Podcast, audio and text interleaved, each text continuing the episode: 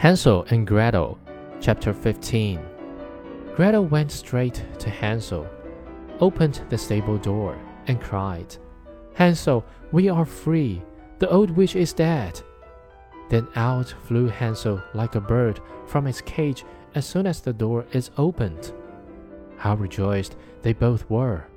How they fell each on the other's neck, and danced about, and kissed each other!And as they had nothing more to fear, they went over all the old witch's house, and in every corner there stood chests of pearls and precious stones.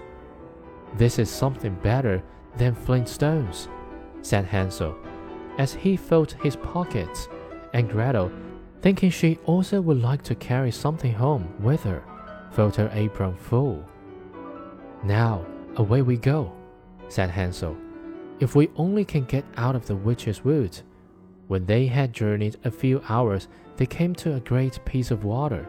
"We can never get across this," said Hansel. "I see no stepping stones and no bridge."